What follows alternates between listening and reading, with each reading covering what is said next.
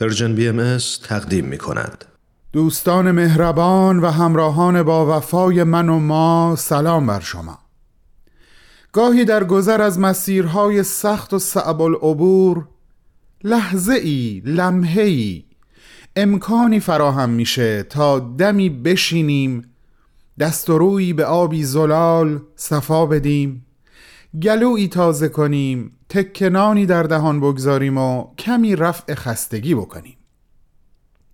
این رفع خستگی با مرور کوتاه یک خاطره شیرین، یک آغاز دلنشین، میتونه به بهترین شکل ممکن انرژی‌ها، امیدها و سرور تحلیل رفته رو به ما برگردونه و ما رو آماده ادامه مسیر بکنه.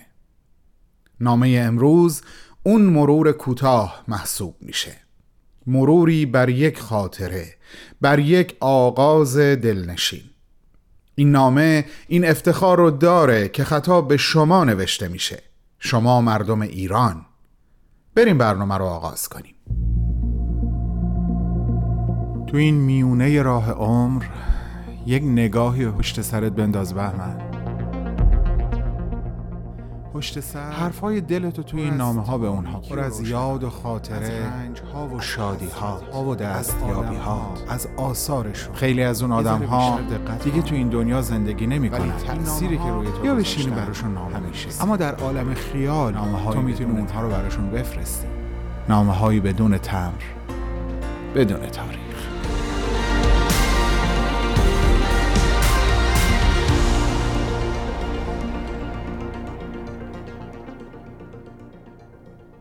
سلامی دوباره. من بهمن یزدانی هستم و نامه امروز از مجموعه نامه‌های بدون تمر، بدون تاریخ رو خطاب به شما مخاطبان عزیزم، نه وسیع‌تر بگم، خطاب به همه کسانی که این نامه رو میشنون یا نمیشنون مینویسم. دلیل این که بین نامه‌های خطاب به دکتر علی مراد داوودی عزیز این وقفه رو انداختم، مناسبت امروز هست. امروز سالگرد یک میلاده، میلادی که به عقیده من و تعدادی دیگه از مردم مثل من نقطه عطفی در تاریخ ایران و حتی میشه گفت جهان محسوب میشه. امروز و فردا سال روز میلاد دو مرد ایرانی است که مقدر بود حضور و ظهورشون در این سرزمین آغاز سرنوشتی جدید و با شکوه برای ایران و جهان باشه. امروز میلاد مردی به نام سید علی محمد هست که بهائیان او رو حضرت باب می نامند و فردا سال روز میلاد مردی به نام میرزا حسین علی نوری که بهائیان او رو حضرت بهاءالله خطاب می کنند و شارع و مؤسس آیین بهائی می دونند. شب فضل است و امشب عالم خاک، به زمزم شسته تن را تا شده پاک، نصیبش گشته از فیض الهی، دو مهمان منی از اوج افلاک. ملائک شاد و خندان تب و تاب، سحاب تیره محو روی مهتاب، دوان عاشق پی معبود و مقصود، به بیداری دل با چشم بیخواب. و اما امروز امروز سال روز میلادی است که بیست و پنج سال بعدش منجر به ظهوری شد که میشه اون رو به خورشیدی تشبیه کرد که بعد از وقفه ای طولانی و تاریخی نقاب شب از چهره برداشت و اعلام کرد که عصر نوین بشریت برای بشر فرا رسیده.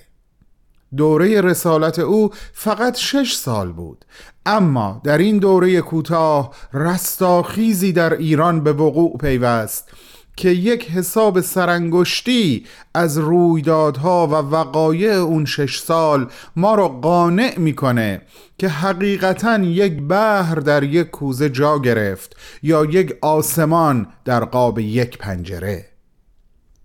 مسلماً در این نامه امکان پرداختن به یک هزارم اون دوران هم نیست. من همه تلاشم رو می کنم از بین همه اونها دست کم به دو رخداد اشاره‌ای مختصر داشته باشم. دو رخدادی که در تمام طول این سالهای زندگیم که حضرت باب رو میشناسم و به او و دوران رسالتش فکر کردم، در ذهن و قلبم، در افکار و عواطفم بسیار روشن و درخشان بودند و هستند. چه مسرورم که امروز این حال و این احساس رو از طریق این نامه دارم با شما عزیزانم در میون میذارم. همراهیتون رو در ادامه این نامه از من دریغ نکنید.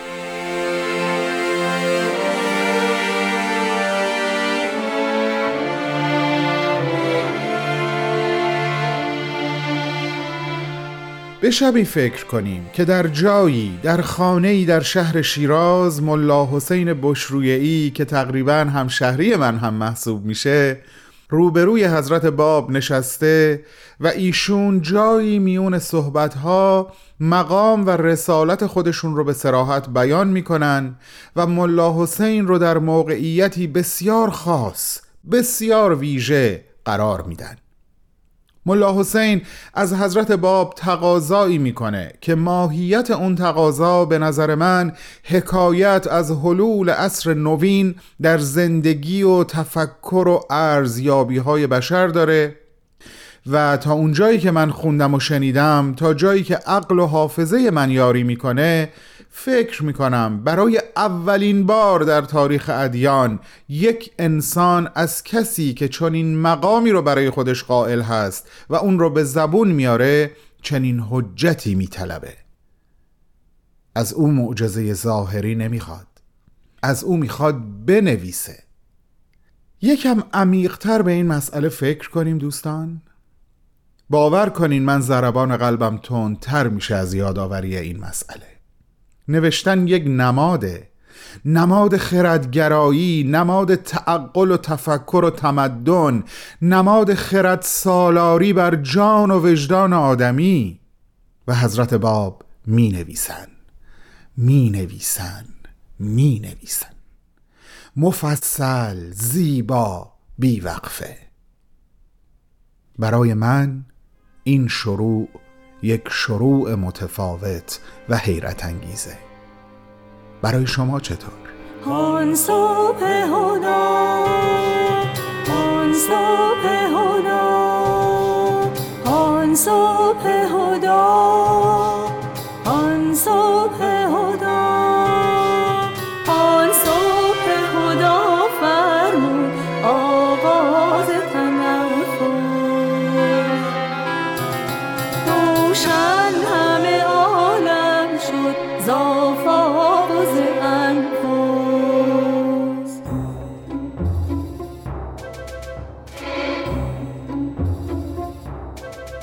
گسترده شود در همه جا فرش عدالت، افکنده شود در همه جا تخم تونس، افکنده شبت در همه جا تخم تونس. از اولین شب بریم به آخرین شب. یک نماد دیگه، این بار نمادی از یک بلوغ عاطفی، بلوغ عشق، بلوغ اطاعت، یکی از سخت ترین آزمون ها در تاریخ بشری. البته باز میگم به عقیده من. حضرت باب در حجره‌ای در سربازخانه تبریز و دو کاتب در حضور ایشون. اما این محفل یک مهمان دیگه هم داره، مهمانی که قرار هست امتحانی سخت پس بده. محمد علی زنوزی ملقب به انیس. و حقا که این درست ترین و گویاترین لقب برای او شد. حضرت باب اون شب بیانی به این مضمون فرمودند که بدون شک من فردا به دست دشمنان کشته خواهم شد. چه خوب هست که این اتفاق به دست دوستانم بیفته. کدام یک از شما حاضر هستید امشب به حیات من خاتمه بدین؟ انیس قیام کرد و گفت من حاضرم. هر طور که بفرمایید عمل می کنم. او همانند سیاوش در شاهنامه فردوسی و همانند ابراهیم در قرآن کریم سرافراز از آتش امتحان بیرون آمد. او روز بعد با حضرت باب تیرباران شد و جسمش با جسم حضرت باب و روحش با روح ایشون پیوندی جاودانه یافت. در شب پایانی روز خدا، عابد و معبود و آوای دعا، عاشقانه عاشقان در جستجو، از سر شب تا سحر در گفتگو. دوستان نازنینم، چه خوب که این چهار شنبه در سال روز میلاد حضرت باب قرار گرفتیم و فرصتی فراهم شد تا فقط چند دقیقه در ارتباط با اون شش سال جاودانه با شما عزیزانم گفتگو بکنم. میلاد حضرت باب مبارکمون باشه. ممنونم بابت حضورتون. شما همگی رو مثل همیشه به حقیقی ترین عواطف و احساسات قلبی خودم و همه همکارانم در پرژن بی ام اس اطمینان میدم و از حضورتون خداحافظی میکنم، با این امید که چهارشنبه هفته آینده باز فرصتی و امکانی برام فراهم بشه تا در اجرای یک نامه دیگه همراه شما باشم. ایران و همه ایرانیان رو به دست‌های پرقدرت و مهربان حضرت باب در عالم ملکوت میسپارم. نه فقط امیدوار که برای آینده پرشکوه ایران پریقین باقی بمانید. بدرود.